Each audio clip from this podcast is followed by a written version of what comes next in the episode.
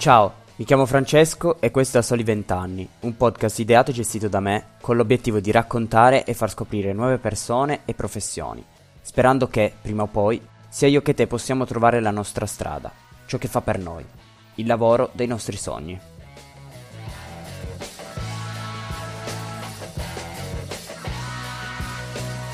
Opinione mia personale, però appunto penso che se, quando si parla di scuola, ehm, il passaggio da, dalle medie alle superiori sicuramente può essere molto difficile da affrontare per vari motivi, nel senso che eh, aumenta la mole di studio, si, si cambia ambiente, si mag- magari si va anche lontani dal proprio paese.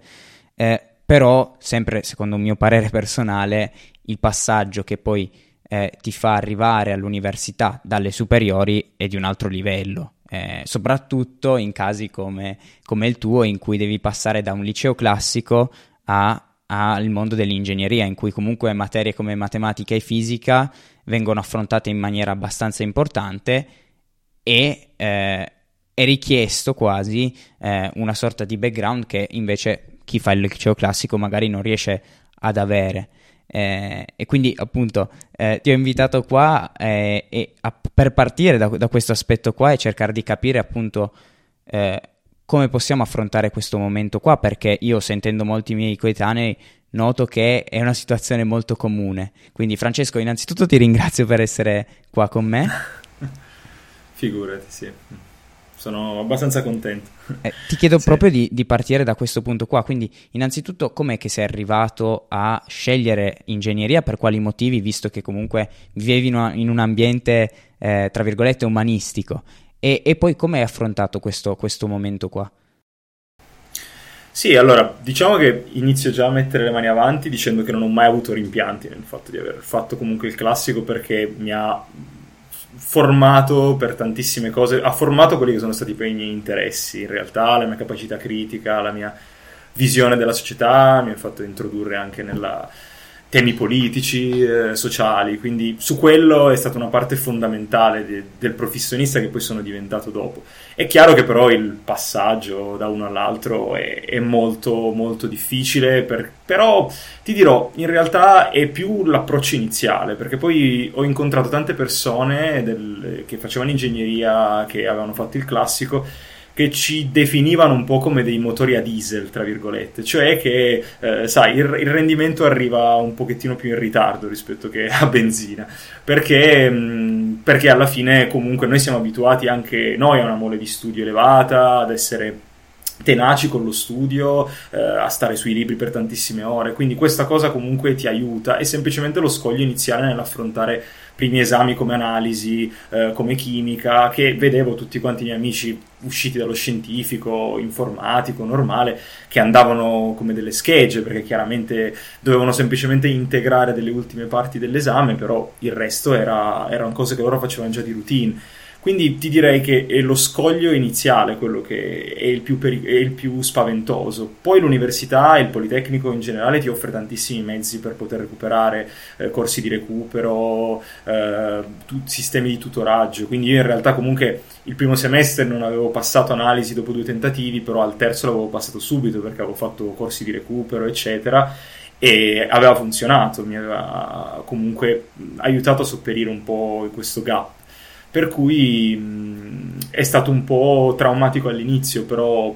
secondo me comunque si riesce a mettersi in carreggiata abbastanza in fretta, eh, devo dire. Quindi mh, nel mio percorso universitario ho arrancato un po' dopo il primo anno, ma per motivazioni del tutto differenti, devo dire, ma non tanto per lo scoglio del, del background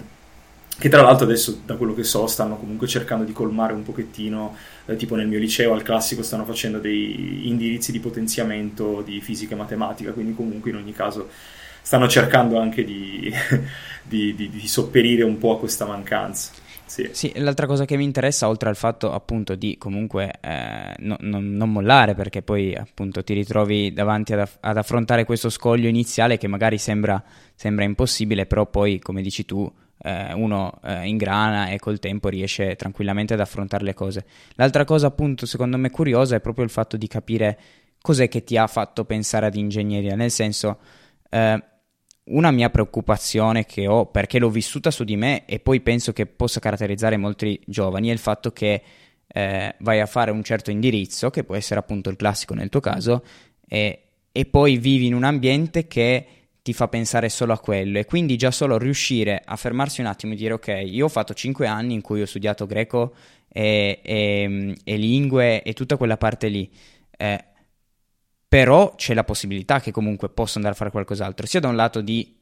posso farcela perché ho le abilità comunque per farcelo, sia da un lato di dire eh, comunque i miei interessi possono essere anche alti. Eh, l'idea di ingegneria ti è venuta per caso oppure c'è stato, che ne so, un progetto della scuola che ti ha fatto avvicinare a questo mondo qua? Sì, io mh, è stato abbastanza casuale, diciamo, perché comunque eh, avevo un interesse che mh, era maturato non so per quale ragione alle medie, avevo avuto, mi sembra, una tesina che l'avevo fatta sull'energia eolica e quindi mi era, mi era interessato il tema e poi al liceo eh, avevo un po' ripreso a interessarmene, ma più appunto per questioni di dibattito eh, sociale, perché si stava nuovamente parlando di climate change, stava diventando più attuale, quindi comunque iniziava a essere presente. E nella mia testa iniziava ad essere un, una, una, media, diciamo, fra i miei interessi verso la società, la politica, eccetera, e un futuro che fosse un pochettino più tra virgolette facile perché poi i genitori tendono sempre a vedere appunto ingegneria, eh, medicina come le strade pro- più eh, redditizie, più sicure e, e, per certi aspetti vanno comunque com- cioè è comprensibile pensarlo perché è dove c'è più penuria di, di personale e, e sono i settori che richiederanno più persone. In realtà non gli unici però è così quindi in realtà avevo già il pallino, in più mio padre è un ingegnere, per cui anche lì ce l'avevo comunque in famiglia, il, eh, il, il ruolo era presente. Però diciamo che il mio anno, il mio ultimo anno al liceo è stato molto turbolento, quindi è stata una decisione che ho fatto perché durante la scuola avevano offerto dei corsi di preparazione al test di ammissione eh, che stati, era stata anche un'iniziativa molto interessante. E quindi io la, mh, avevo fatto questi corsi, ero andato a fare il test, l'avevo passato e non avevo mai pensato bene perché poi finisci la maturità comunque molto tesa, l'estate ti vuoi divertire, eccetera. Arrivi ad agosto che dici vabbè, adesso che faccio? Ero già entrato lì, è stata quasi una scelta un po' conveniente perché comunque non sarebbe stata una delusione per i miei genitori perché sapevano che mi indirizzavo verso una strada sicura. Un po' l'interesse ce l'avevo, un po' comunque ero già entrato, non dovevo fare altri test, eccetera. Mi interessava, quindi mi sono lanciato lì. Per cui non è stata puramente una, una, una scelta molto consapevole, sebbene ci fosse qualche, sai,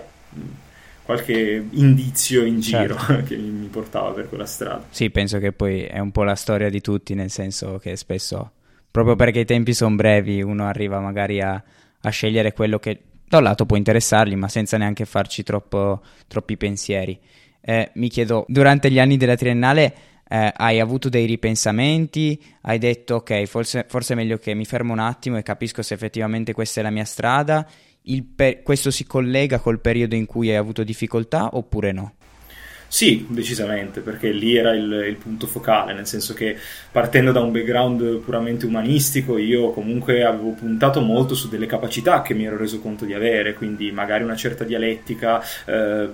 interessi, appunto, come ho detto, sulla politica, la società, eh, ma anche poi interessi umanistici in generale, la lettura, eh, il cinema, quindi tutta quel, quella direzione cozzava un po' con quello che avevo scelto e non riuscivo a vedere quale fosse eh, il punto di connessione, cioè se ci fosse una via di mezzo tra le due cose. Mi trovavo di fronte a ingegneria e agli esami che erano puramente pragmatici, molto pratico, cioè tu devi, eh, devi eh, trasformarti in quello che loro vogliono, perché sennò gli esami, soprattutto al Politecnico, che sono dei grossissimi scogli, non li passi. Ed è questo, secondo me, anche un po', tra virgolette, il limite di università come quelle italiane, eh, che sono eh, puramente teoriche eh, che hanno pochissimo lavoro di gruppo o lavoro di progetto che magari ti consente di eh, individuare qualche altra caratteristica che magari hai che però non è puramente quello del superare uno scoglio che è l'esame. E quindi questo fa tutto parte del,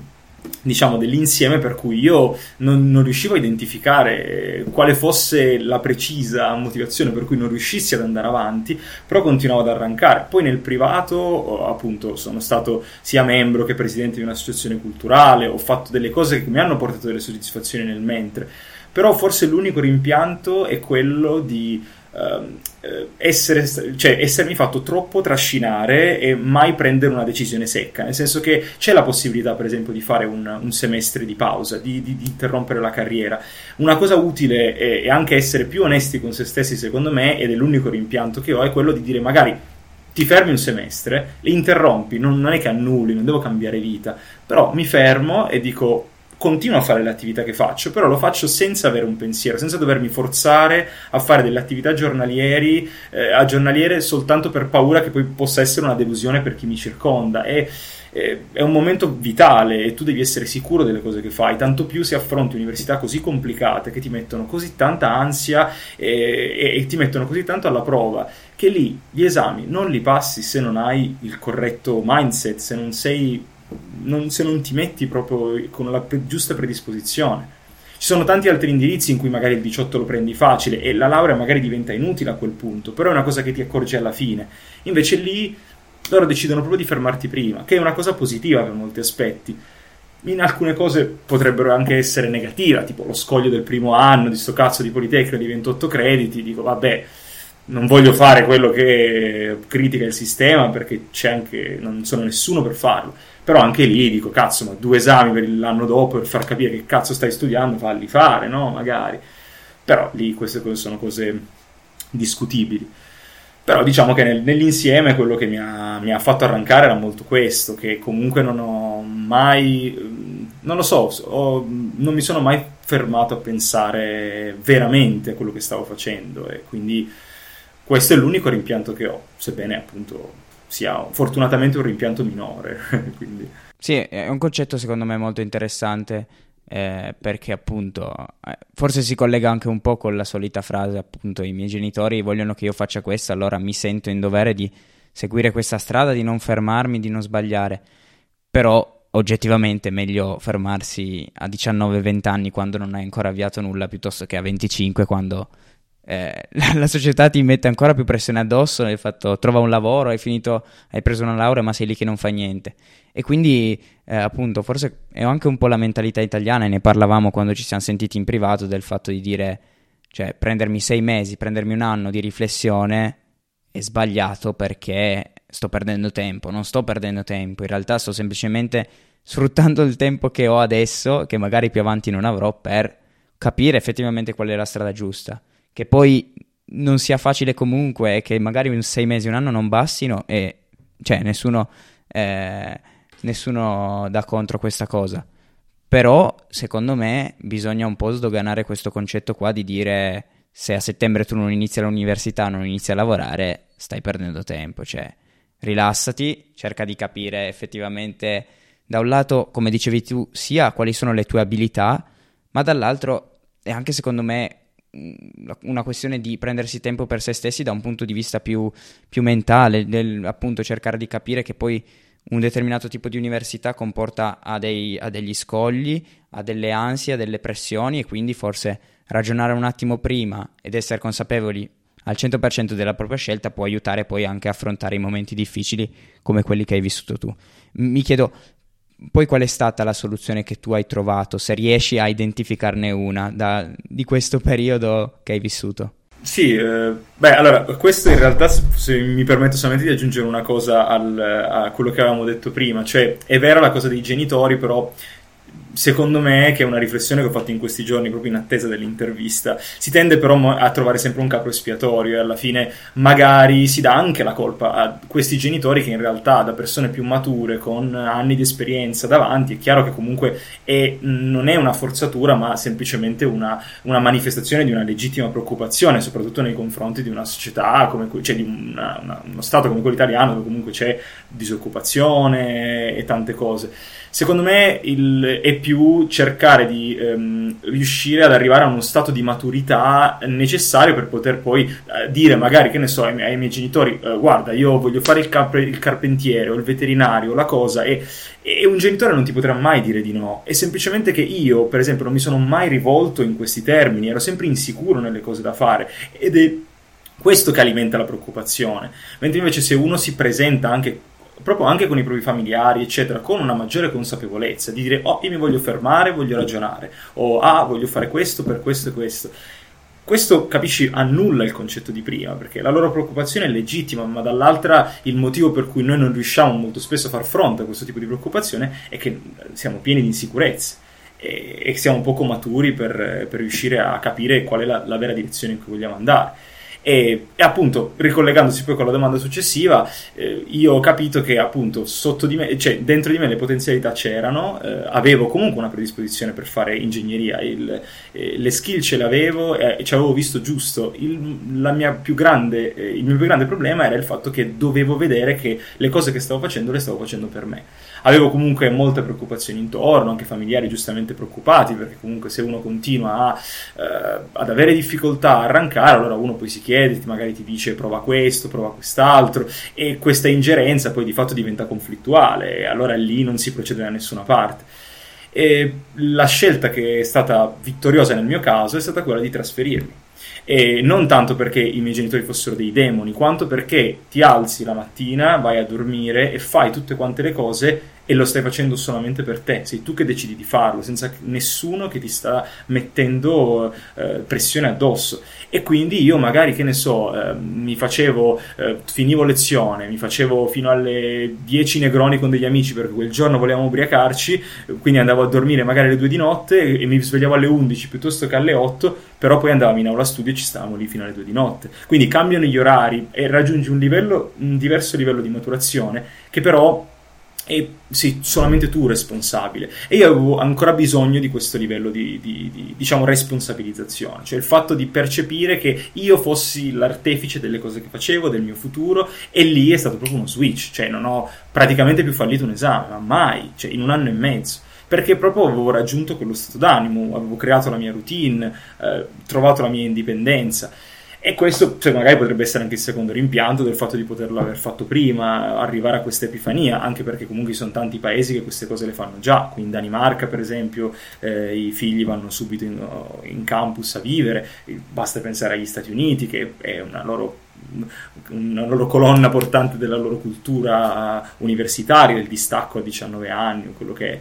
Quindi in questo caso per me è stato proprio lo switch e l'ho proprio visto e, e di conseguenza poi ho deciso anche di continuarlo dopo eh, eh, per altre motivazioni però comunque ti posso identificare questa come la,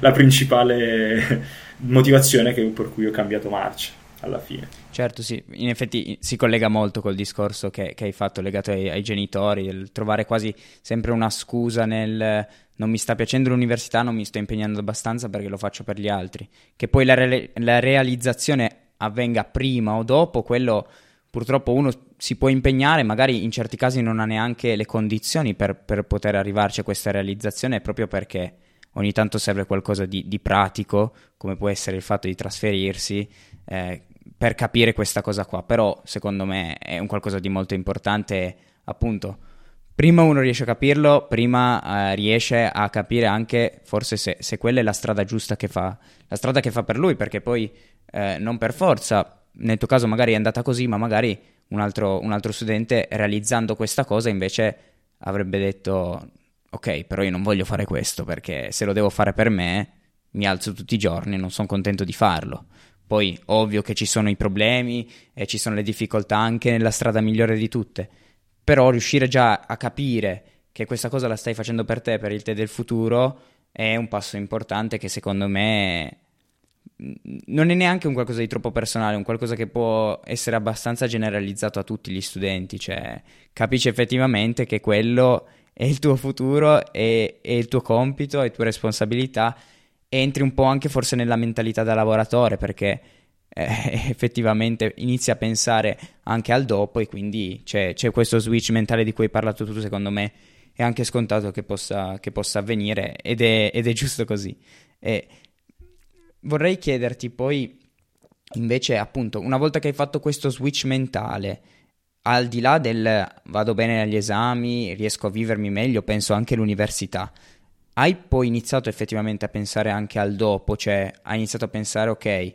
sto andando bene all'università, quindi questo, questo step sono riuscito a, a, raggiungerlo. E poi dopo cosa avviene? Ti facevi queste domande oppure fino alla fine della triennale non ci hai pensato? No, non ci ho proprio pensato. Onesto, onesto non ci ho proprio pensato perché comunque avevo da recuperare, ero, avevo raggiunto lo stato mentale per cui eh, appunto mh, ci siamo anche ho trovato delle, delle, persone anche con cui abbiamo, studiavamo abbiamo costruito una routine e, è, è così tanto impe, impegnativa eh, l'università in generale poi il Politecnico non ne parliamo che molto spesso ti porta a sai, e questo è anche un difetto, a vedere i, delle sfide che hai davanti per il raggiungimento della laurea, però essendo molto teorico eh, hai difficoltà a vedere poi qual è il, dove sfocia poi questo che sto studiando, cioè qual è la diretta applicazione.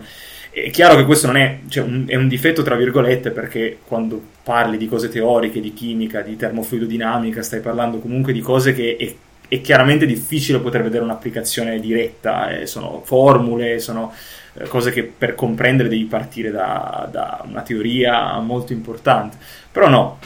non avevo avuto nessun tipo di, di, di, pensiero, sapevo soltanto che avrei trovato qualcosa dopo aver conseguito la laurea, perché comunque quello che stavo facendo era molto tecnico, eh, il settore in cui si andava a inserire è comunque chiaro, quindi me ne sarei preoccupato dopo sapendo che però il punto di partenza sarebbe stato buono. E infatti poi quando ho finito, in realtà lì poi è stato il ma che mo che cazzo faccio? E adesso cosa faccio? Continuo, non continuo? Ero sicuro che, cioè in realtà il dubbio del se non continuare eh, non ce l'ho mai avuto. Sapevo che una volta che avevo raggiunto quello stadio dico cazzo io adesso mi specializzo perché comunque cioè, eh, ho dato un casino di esami in un anno e mezzo, ce l'ho il cervello adesso, non, sentivo proprio che non volevo fermarmi, che volevo specializzarmi perché avevo i mezzi per poter essere, tra virgolette, di più, nel senso di avere una, una, una cosa più specifica. Solo che appunto poi al Politecnico, purtroppo, dopo i 5 anni eh, hai un... Uh, 24 di media necessaria, io ho concluso con 23,8, quindi eh, tanta roba, per cui lì ho detto vabbè, provo a vedere se ci sono altre università, altre strade, così vedo anche se c'è, ci sono altre possibilità interessanti. Avevo visto due, un mio ex compagno di classe e qualche collega che erano venuti a fare la magistrale qui in Danimarca, ho iniziato a vedere, ho fatto anche domande in realtà per Ghent, per Leuven, eh, però ho deciso di venire in Danimarca qua perché mi avevano detto bene, mi avevano presentato l'università come appunto eh, gli esami non sono uno sbarramento ma eh, lo sono, ma in un modo diverso, cioè devi raggiungere un obiettivo, si organizza tutto quanto a progetto, c'è molta importanza nel, nel teamwork. E, qui, e quindi ho detto sì, proviamoci ed effettivamente è stata anche la, la scelta migliore che potessi fare perché comunque adesso per il professionista che sto diventando eh, sono sicuramente convinto che è stata una scelta life changing per dire comunque e con tante grandi soddisfazioni che non pensavo avrei potuto ottenere anche magari con due anni e mezzo di ritardo dalla triennale e cose perché poi entri in quella dinamica del fallimento che poi è, è, è, in cui è brutto sentirsi dentro e invece poi mi sono tolto un sacco di soddisfazioni. Eh, quindi, quindi sì è stato molto positivo come trasferimento diciamo questo discorso che, che fai sul, eh, sulla differenza un po' che, che, c'è tra l'università in Italia e l'università, almeno in Danimarca, poi non so se in tutta Europa è così, um, è un discorso che appunto tu avevi già intrapreso nel momento in cui facevi il Politecnico, cioè ti eri accorto di questa cosa, di questa mancanza, oppure hai notato poi solo effettivamente la differenza quando sei venuto qua in Danimarca e hai studiato qua e quindi appunto hai avuto l'altra eh, l'altra opzione? Eh, quando sono venuto qua. Quando sono venuto qua non pensavo neanche che ci fosse un altro, un altro approccio per questo tipo di materie, anche perché comunque sull'ingegneria è chiaro che per imparare a fare determinate cose devi metterti col foglio in mano, la penna e, e da lì ti muovi. Solo che quindi invece qua ho scoperto che si poteva anche insegnare in questa maniera, che anche lì ha i suoi pro e i suoi contro. Infatti io i colleghi italiani che ho trovato tra i colleghi italiani in generale sono quelli che hanno un background secondo me molto più solido rispetto a tante altre persone con cui ho avuto a che fare, appunto persone di, di, tutto il mondo, tra India, Sud America, perché comunque qui è molto internazionale, in Danimarca ci viene davvero tantissima gente da tutto il mondo. E ehm, quindi eh, secondo me il, la commissione fra eh, triennale in Italia e magistrale in Danimarca l'ho trovata perfetta perché comunque tri- il Politecnico ti fonda le basi teoriche in un modo indelebile. Qui invece mi sono trovato di fronte a delle lezioni frontali magari di 40 minuti eh, a, a, fronte di 3 ore di lezione. Che dicevo, ma come, scusami, mi fai vedere 40 minuti, vedo 4 slide e poi dici lavorate. Con altri due colleghi, tre colleghi, dici, ma eh, adesso che devo fare? E lì è completamente lasciato allo, sbaraglio, ma è, è volontario, perché tu le domande le puoi andare a fare quando vuoi, il professore è lì. Semplicemente che il primo approccio deve essere tuo. E questa cosa ho trovato nettamente positiva perché comunque ti fa eh, comprendere delle competenze che, che, che, prima non conoscevi. Io ho scoperto di essere una persona molto creativa, di capire come mi devo muovere in un, in un, gruppo di lavoro, che non ho grandi capacità organizzative, quindi il project manager non è diciamo il, il, il, mio, il mio ruolo ideale. Però se mi devi mettere invece a fare come adesso l'ingegnere di processo, analizzare, utilizzare software, eccetera, io ho una buona mente per farlo. Ho capito dove mi devo indirizzare all'interno di un progetto di sviluppo di una tecnologia e questa cosa è, è fondamentale comunque. E l'ho scoperto qui, eh, perché ti trovi in una squadra che è improntata per arrivare a un punto e allora eh, diventa proprio un lavoro alla fine. Eh, abbiamo dovuto fare report scientifici, eh, anche lì impari come scrivere la suddivisione dei paragrafi, come fare referenze, cosa deve essere contenuto in cosa, eh, come pubblicare un articolo, come revisionare in modo critico gli articoli che leggi. Quindi questa tipologia di approccio in realtà ti insegna tantissimo perché comunque ti dà la cosa fondamentale è che ti dà l'iniziativa. L'iniziativa di trovare tu eh, un modo per approcciarti alle cose eh, che molto spesso invece in Italia almeno in triennale perché magistrale non, non, lo so non avveniva perché ti trovavi la lezione frontale lui davanti alla lavagna tre ore smette di parlare quando esci e finita lì. Però lì diventa un ok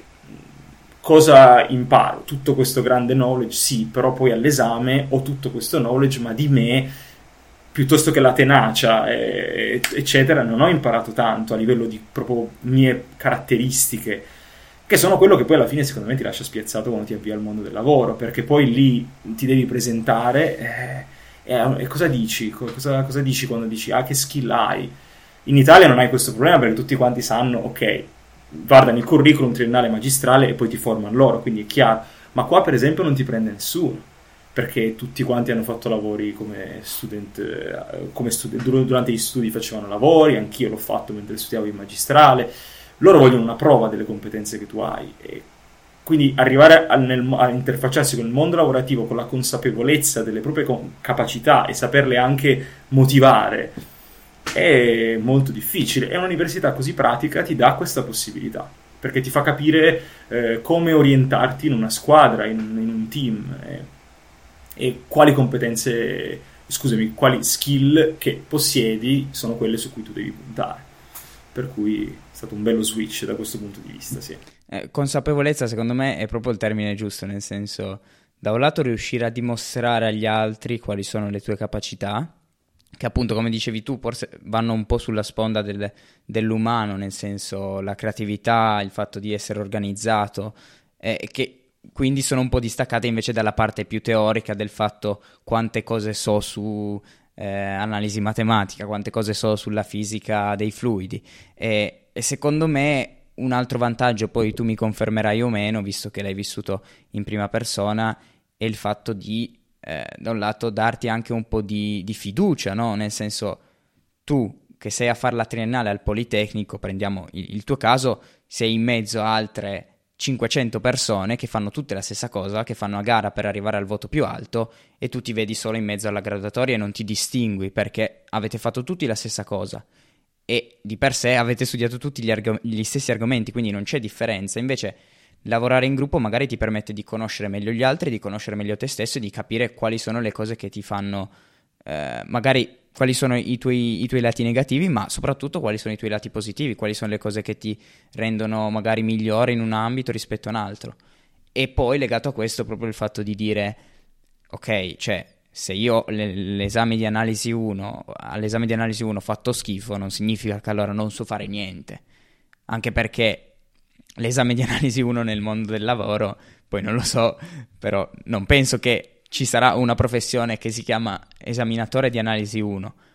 e, quindi c'è, e, ci sono mille altre componenti che forse vengono un po' a mancare e che magari nella tua esperienza sono arrivate dopo, però ti hanno aiutato comunque a, a fare un altro, un altro, salto importante. Sì, sì, hai, hai, centrato il punto, nel senso che poi tutte le cose teoriche che impari alla fine in un modo o nell'altro rientrano sempre, perché l'ingegneria quella è e quelle cose le devi sapere e in questo appunto la preparazione teorica aiuta. Però hai centrato il punto, il discorso è proprio tante persone che raggiungono, che, che cercano di passare l'esame fanno a gara a prendere il voto più alto. Il, la soluzione di questo qual è? Uguale un casino di competizione, proprio la, la, senti anche l'ansia della competizione, che è una cosa che per esempio in questi ambienti viene annullata. Loro per esempio hanno cambiato la scala dei loro voti. Eh, mi sembra negli anni 80, perché hanno fatto degli studi sociali vedendo che si stava aumentando un pochettino la curva del, de, de, della depressione, anche dei suicidi, di, e quindi hanno deciso di, cambi- di ammorbidire un po' la, la, la gradazione eh, dei voti all'università. Eh, me, l'ha detto tra l'altro eh, un mio collega um, quando facevo il ricercatore, questa cosa non la sapevo. E, e quindi la loro società è basata sull'annullamento della competizione in ogni settore. Con i professori tu ti rivolgi in un modo eh, come ti rivolgeresti con una, un, un, tuo collega, in modo rispettoso, però non hai questo timore che dico, oh, cazzo, se dico una stronzata, questo ha lavorato con Fermi o, o che ne so. Eh, anche negli ambienti di lavoro è la stessa cosa. Cercano molto di annullare questa, eh, questa diciamo, gerarchia molto solida, che anche questa cosa ha dei pro e dei contro, però eh, nel momento di crescita di un ingegnere chiaramente i pro sono tanti perché hai meno timore nel rivolgerti, hai meno timore a fare domande eh, e soprattutto appunto vivi in un ambiente in cui non, non miri a essere il migliore ma miri a, a presentare un, un, lavoro fatto bene, con, eh, a trovarti bene con la tua squadra, a fare sostanzialmente un'esperienza nel mentre che impari. Quindi sì, appunto. Quindi sì, il punto è, è molto quello, sì, la competizione è anche una, un forte freno, diciamo, sì, in molti casi. Sì, come dici te, poi appunto non è una questione di, di lamentarsi solo di come è il sistema italiano perché ci sono dei pro e dei contro, eh, probabilmente come dicevi tu, in molti altri eh, sistemi eh, di altre nazioni la preparazione da un punto di vista teorico è molto minore. Ovvio che però trovare un compromesso tra la competizione assoluta e il, la, la, totale assenza di competizione eh, può essere la cosa migliore. Tor- tornando invece proprio alla tua storia, anche andando nello specifico, tu appunto ehm, hai fatto la magistrale in Danimarca, si trattava di un indirizzo di ingegneria di che tipo? Eh, si chiama Sustainable Energy, è praticamente un indirizzo, appunto, come, dice, come dicono le parole stesse, la, la versione energie sostenibili. In realtà uh, c'erano pochi corsi obbligatori, qui hanno, uh, in molte magistrali hanno la danno la possibilità di scegliersi mh, a te completamente il percorso di laurea con chiaramente poi del, degli esami che vengono consigliati. Però in realtà tu puoi fare gli esami di qualunque indirizzo che sia eh, biomedico, meccanico. È un po' strano però chiaramente cioè, sei scemo se sei un ingegnere energetico e ti metti a fare robe biomediche c'è comunque una linea guida. Però sì, il mio indirizzo è stato energie sostenibili, quindi eh, il core sono le rinnovabili, sia da un punto di vista di ehm, eh, te- tecnico, quindi di pura messa in posa e design con software avanzati appunto per i calcoli eh, termici, idraulici, eccetera, e poi anche eh, dal punto di vista di fattibilità economica, quindi in molti esami noi dovevamo fare dei report che avevano sia la parte tecnica, quindi in cui tu disegnavi l'impianto e valutavi ehm, la capacità e tutto quello che era connesso, però poi con tantissimi aspetti anche che deve valutare un ingegnere quando fa un progetto, quindi appunto questioni ambientali, questioni sociali, questioni di fattibilità economica, in realtà principalmente l'aspetto di fattibilità economica perché poi è, nel campo delle rinnovabili è sempre stata una cosa che ha un pochettino ne ha un po' frenato lo sviluppo, anche se adesso invece si sta si è molto attenuato questo, questo aspetto. E mm, quindi sì, ho fatto un po' di tutto, eh, solare, eolico, ehm, impianti a biomassa, che in realtà è quello che sto facendo adesso come lavoro, però in realtà il indiri- il, ho cercato poi di eh, indirizzarmi verso l'energetica dell'edificio inizialmente, quindi ho fatto sia la tesi che il ricercatore come ehm, in un ambiente molto in- è un ambito molto interessante che è quello della digitalizzazione e automazione del, della distribuzione dell'energia. Perché con eh, un sistema eh, energetico, un energy mix eh, con molte più rinnovabili, quindi con fonti di energia che sono fluttuanti, che, sono, eh, che sono molto più variabili, hai bisogno di un sistema che sia altamente responsivo, quindi la, la, la fornitura e la generazione devono essere molto più responsivi, molto più connesse. E quindi il mio, il mio compito era quello di eh, creare dei modelli di impianti di riscaldamento che fossero, come dire, sia, contenessero sia eh, proprietà fisiche ma anche eh, un aspetto di calcolo statistico eh, realizzato in Python in modo tale da autom- automatizzare il processo, quindi un diciamo machine learning fondamentalmente. Quindi un, un, sistema che riceve delle, delle, delle, informazioni in input e cerca di cambiarsi in relazione questi, alla variazione degli input per darti l'output che desideri ed è quello che ho fatto per, per, quasi un anno come ricercatore in cui appunto adesso sto per pubblicare un articolo eh, su questo tema e poi ho trovato un, un lavoro in, una, in, questa compagnia che fa eh, impianti di potenza biomassa ho detto basta, l'edificio mi ha un pochettino stancato, eh, mi metto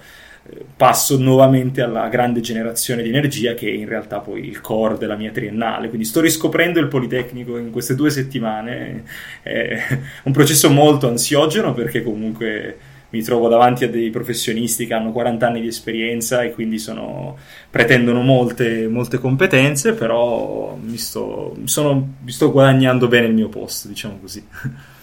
quindi, quindi tornando un po' a, al, al, discorso del, delle energie sostenibili, tra i due modi di, di, affrontare la cosa e di lavorarci, tu hai detto appunto che da un lato uno lavora effettivamente con gli impianti di energia sostenibile, dall'altro invece è più legato alla, alla componente economica, del riuscire a, a, a, aiutare la produzione di energia sostenibile in maniera un po' controllata eh, come costi. Eh, quindi, da quanto ho capito, tra i due quello che tu preferivi era meno legato all'aspetto economico, giusto? Sì, anche se in realtà comunque ho fatto diversi esami in relazione all'ambito economico ed è secondo me comunque un tema che un ingegnere energetico deve avere sempre ben presente perché di fatto l'aspetto di fattibilità economica è l'aspetto che, che nel 99% dei casi è quello che ti fa decidere se un progetto lo fai o meno eh, ed è anche quello che poi sta ritardando un pochettino la, la diffusione su larga scala eh, di, di, di soluzioni anche innovative come per esempio carbon capture o power to X generalmente, che sono robe che costano eh, delle fucilate. Però sì, il mio interesse è stato principalmente sul tecnico perché mi trovo abbastanza bene nel lavorare con i software, sono uno, ho, ho, riconosciuto di avere delle, delle, skill che mi consentono di approcciarmi in modo abbastanza veloce ai software di modellazione, quindi um,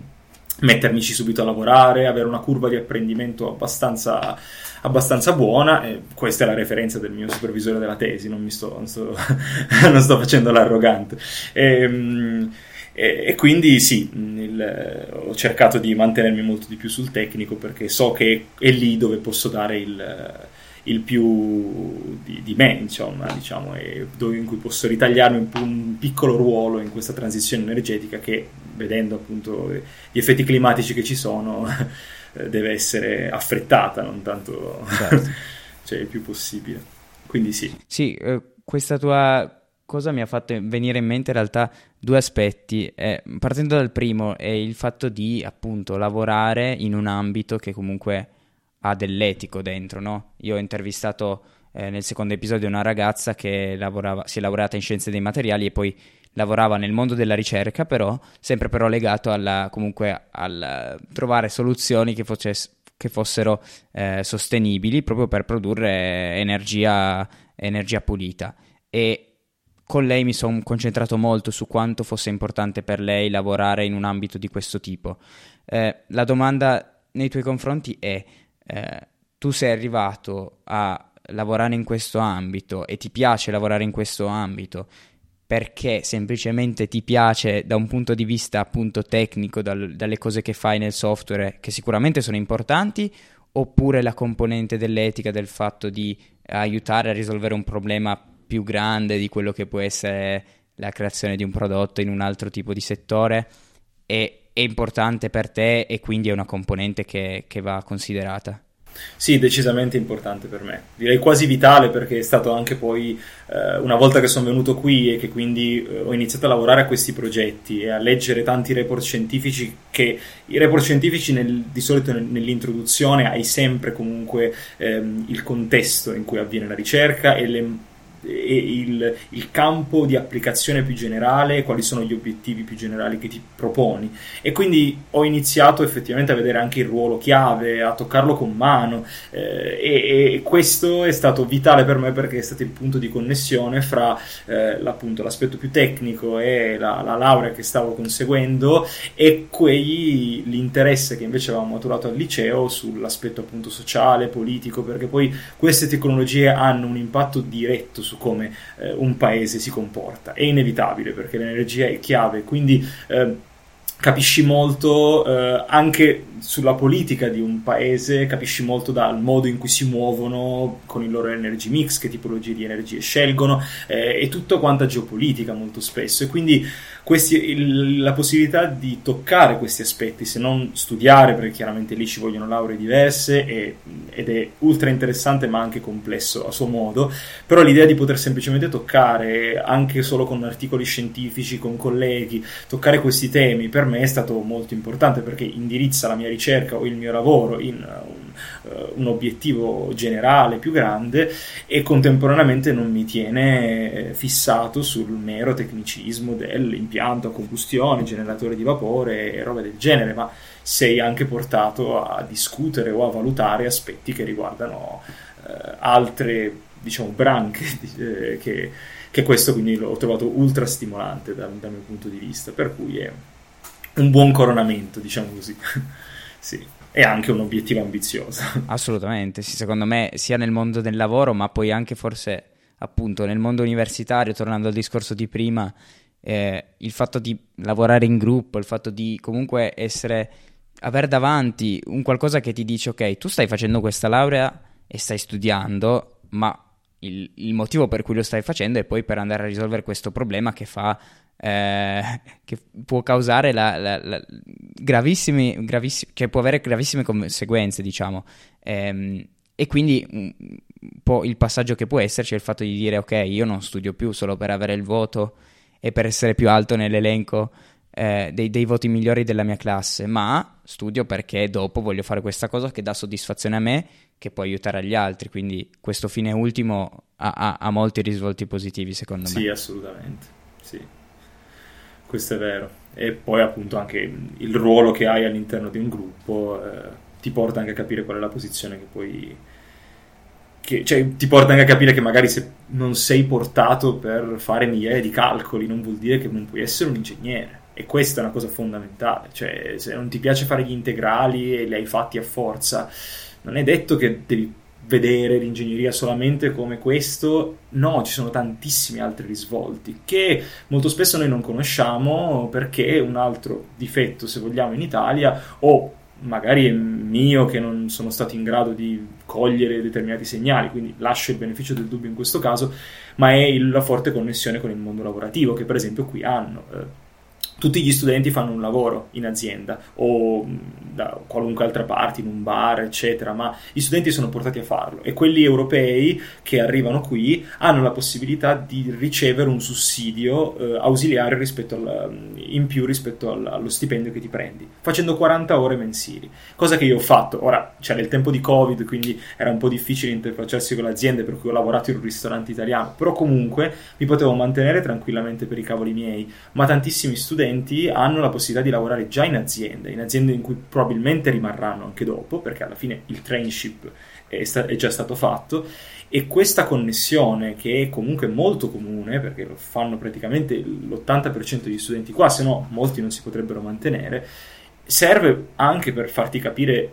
dove sta andando il tuo futuro, come, cosa effettivamente richiede un'azienda. Magari hai fatto 50.000 equazioni differenziali e invece il tuo ruolo è quello di revisionare tantissimi paper o dati su Excel o fare robe e allora dici ah, che cazzo c'entrano le equazioni differenziali? C'entrano per capire il contesto, per capire la tecnologia, però la mansione di per sé non è detto che sia quella lì e questo concetto molto spesso noi non, non ne siamo a conoscenza e quindi magari ci spaventa e ci fa ancora di più, eh, non lo so, ripensare al, al, al, percorso che abbiamo scelto. Dici, eh, vabbè, ma non sono tagliato per fare un ingegnere. Non è vero, il mondo ha bisogno di ingegneri, ma non è solamente l'ingegnere che fa calcoli, che usa il programma, ci sono tantissime sfaccettature in un progetto energetico che, in cui serve personale che ha diverse tipi di competenze, molto più trasversali, non solamente matematiche o fisiche. Assolutamente, sì, sì, certo. Sì, il lavoro ti aiuta un po' appunto a, a tirarti fuori dalla, dall'essere studente e pensare solo agli esami e a vedere quello che ci sta attorno, che poi appunto da un lato è utile per il semplice fatto di dire ok, cioè se vado male all'università, l'ansia che ho per l'università non è così poi importante perché ci sono altre, molte altre cose che invece sono importanti e poi appunto è utile per una questione di quando ho finito l'università io ho già fatto un'esperienza e quindi sono più avanti, eccetera, eccetera. Eh, vorrei tornare un attimo a un altro aspetto, poi eh, giuro che ti lascio andare. Ehm, appunto tu hai, anche se per poco tempo sia in un ambito che nell'altro, comunque hai visto sia il mondo della ricerca che il mondo lavorativo. Ehm, questo ambito qua, perché poi è quello che tu hai, hai esplorato, eh, ha dei vantaggi se fatto nel mondo della ricerca, ha degli svantaggi, è meglio nel mondo della ricerca, è meglio nel mondo del lavoro per certi motivi? Quali sono i tuoi, i tuoi pensieri a riguardo? Eh, anche questa è una bella domanda, soprattutto perché comunque mh, ho, ho, ci, ho, ci ho riflettuto molto, soprattutto nell'ultimo periodo, proprio perché ho avuto questa transizione, ho deciso di fare questa transizione in realtà, perché avevo anche la possibilità di fare un dottorato di ricerca ma sono stato contento di aver fatto un, un lavoro di ricerca eh, prima di poter valutare effettivamente se fare il dottorato o meno, perché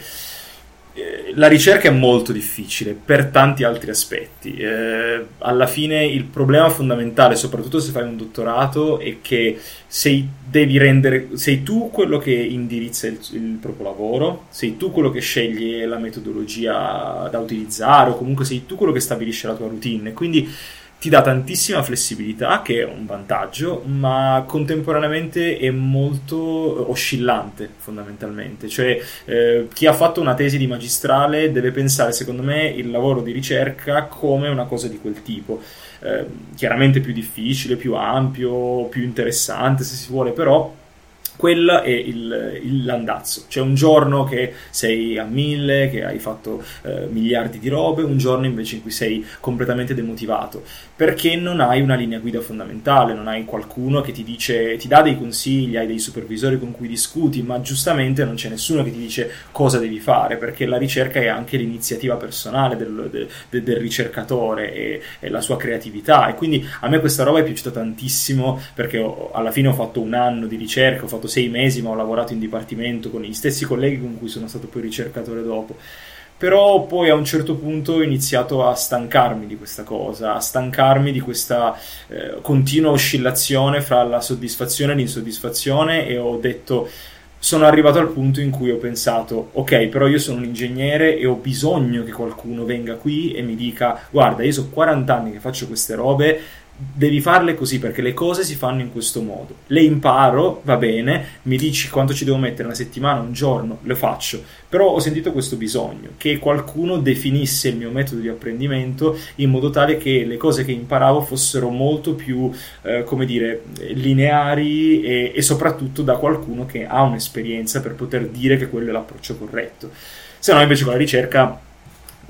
po- dipende chiaramente dal progetto, da tantissimi fattori, quindi chiunque sia in ascolto non pensi che sia, non faccia tutto l'erba un, un fascio questo discorso, però è da tenere in considerazione secondo me perché comunque ho avuto un bel campione di, di persone che sia in Italia che qua in DTU l'ha fatto e l'opinione generale è che è molto difficile per queste motivazioni qua. Poi dipende dal progetto, quanto è ben allineato, il rapporto che hai con il supervisore è vitale, perché quella è la cosa che definisce il tuo, il tuo dottorato fondamentalmente, ma anche il tuo lavoro di ricerca. Però appunto ha i suoi vantaggi che sono tanti, le pubblicazioni, ehm, il rapporto con i colleghi, la vita che fai che è molto molto flessibile ed è attraente per tanti aspetti però ti lascia ta- troppo spazio in alcuni casi alla, alla tua iniziativa, all'iniziativa personale e questo aspetto può piacere, può non piacere oppure può piacerti per un periodo, diciamo, come è stato nel mio caso. Poi ho detto basta ragazzi, voglio tornare a casa che sono tranquillo, ho detto oh ragazzi il mio l'ho fatto, ad arrampicare o fare quello che voglio fare e, e fine, però almeno sono sereno e tranquillo e il resto me ne preoccupo da domani, diciamo. No, interessante perché poi appunto io ho, ho, parlato con gente che sta facendo il dottorato o che ha fatto il dottorato e loro menzionavano proprio tra i vantaggi della ricerca questo aspetto di libertà, del fatto di posso decidere io come portare avanti il mio progetto, in certi limiti ovviamente, e posso decidere io anche da un punto di vista di oria, orari in cui lavoro. Ovvio che però è anche utile sentire l'altra, eh, l'altra faccia della medaglia perché poi appunto troppa libertà può avere, può avere delle conseguenze negative perché appunto sei da solo eh, a motivarti, sei da solo a portare avanti la cosa e non è facile. Ehm, mi chiedo, il fatto di, appunto, tu hai fatto questo periodo in cui sostanzialmente hai testato come fosse la ricerca, è un qualcosa che in realtà eh, ho già sentito, ma ho sempre sentito come esperienze che si fanno appunto in università estere. Che tu sappia in Italia eh, fare questo periodo, diciamo, di prova ehm, è possibile? Uh, sì, sì, sì, conosco delle persone che, che lo fanno e eh, in realtà appunto non è che è una prova, ma è sostanzialmente eh, dipende dal tipo di progetto che viene proposto e dal tipo di fondi che hai a disposizione. Eh, il progetto di ricerca è, eh, differisce dal dottorato perché ha una, una timeline eh, definita che può essere diversa. In, genera- in generale, almeno qui in DTU, non so in Italia, per esempio ci, arriva a un massimo di un anno, poi c'è la possibilità di proroga, però è come lavorare a progetto, quindi è se vogliamo un pochettino più definita eh, e tra virgolette meno ambizioso di un, di un dottorato di ricerca che chiaramente sono 3-4 anni, quindi è una cosa per cui ti dici, senti, hai questo tot di tempo, hai sette mesi come nel mio caso, devi arrivare a questo risultato eh, e basta. E quindi lì lav- è come una seconda tesi, se vogliamo, però con eh, chiaramente un approccio un pochettino più avanzato, perché di solito è la continuazione di quello che già stai facendo nella tesi o comunque delle tematiche per cui ti stavi interessando di più. Per cui sì, è possibile anche, però appunto sono contratti un pochettino più più brevi sostanzialmente, mentre invece il dottorato però ti dà, ti dà un titolo universitario aggiuntivo e chiaramente lì hai, hai una, una, tempistica un pochettino più, più lunghe. Ovvio. Comunque, sì. Quindi però è un'esperienza che comunque tu consiglieresti a una persona che ha finito la magistrale ed è indecisa su quale mondo buttarsi? Sì, assolutamente. Poi in realtà c'è tanta gente che lo fa già di suo proprio per l'indecisione, cioè si trova già lì eh, che ha questa offerta di rimanere in università e allora dice vabbè facciamolo, mm, alcuni perché magari sono proprio spaventati nel, nel, nell'affrontare un, uh, un discorso un po' più lavorativo, quindi molto spesso ho, ho, avuto dei casi, chiaramente non farò nome, ma in cui ho avuto delle sensazioni che fossero, ah, in realtà sono tutti in Danimarca, quindi che cavolo me ne preoccupo, che sono più una questione di ripiego piuttosto che, però è legittimo perché magari sai, comunque interfacciarsi con il mondo del lavoro è molto difficile, eh, curriculum lettere motivazionali sembrano delle cavolate, ma in realtà quando ti ci metti a farle ti rendi conto che comunque molto spinoso. Presentare se stessi è una cosa molto difficile, non, ne capisci la difficoltà finché non sei costretto a farlo. E, ehm, quindi sì, è, è, un po' un ripiego, però consiglierei molto di farlo, soprattutto per chi ha una passione in un determinato ambito, perché eh, è mh, un'esperienza che a me è piaciuta tantissimo, soprattutto proprio perché comunque da persona eh, creativa, a cui piace anche comunque scrivere, eh, o avere anche dialoghi sul lavoro, eh, conversazioni ultra interessanti, queste sono cose che ho trovato molto stimolanti, quindi è semplicemente una, una, fare la scelta di tre anni che ho reputato non fosse per me sostanzialmente, perché comunque ci sono dei pro e i contro e i contro erano maggiori dei pro nel mio caso. E, e, però comunque un'esperienza molto molto interessante, sì, quindi la consiglierei sicuramente. Poi per chi è indeciso, appunto, fare prima ricerca e poi valutare il dottorato è ancora migliore perché almeno sai cosa va incontro. Sicuro. Bene, guarda, questo consiglio come tutti gli altri eh, penso che siano davvero utili e appunto eh, no, noto che la tua storia effettivamente può davvero essere presa d'esempio perché c'è molto, c'è, c'è il viaggio all'estero, c'è eh, comunque la difficoltà del passaggio da, da una scuola eh, di indirizzo umanistico al, a, a, un'università comunque complicata. Eh, quindi davvero sono, sono veramente contento di, di, questa chiacchierata e ti ringrazio ancora una volta per, per le belle parole e, e i buoni consigli. Figurati, guarda, è stato un piacere dalla mia e poi dal punto di vista personale ricostruire anche un po' la propria storia, secondo me non può fare altro che bene alla fine. Quindi quindi ci sta. Grazie di avermi invitato a te, è stato molto interessante. Grazie a te, guarda, ti auguro il meglio nel, nel nuovo lavoro e spero che eh, questa tua voglia di, di, aiutare il mondo a risolvere i problemi in ambito climatico possa, possa avere dei, dei, risvolti positivi. Grazie Dai, Francesco. Lo spero anch'io e grazie a te.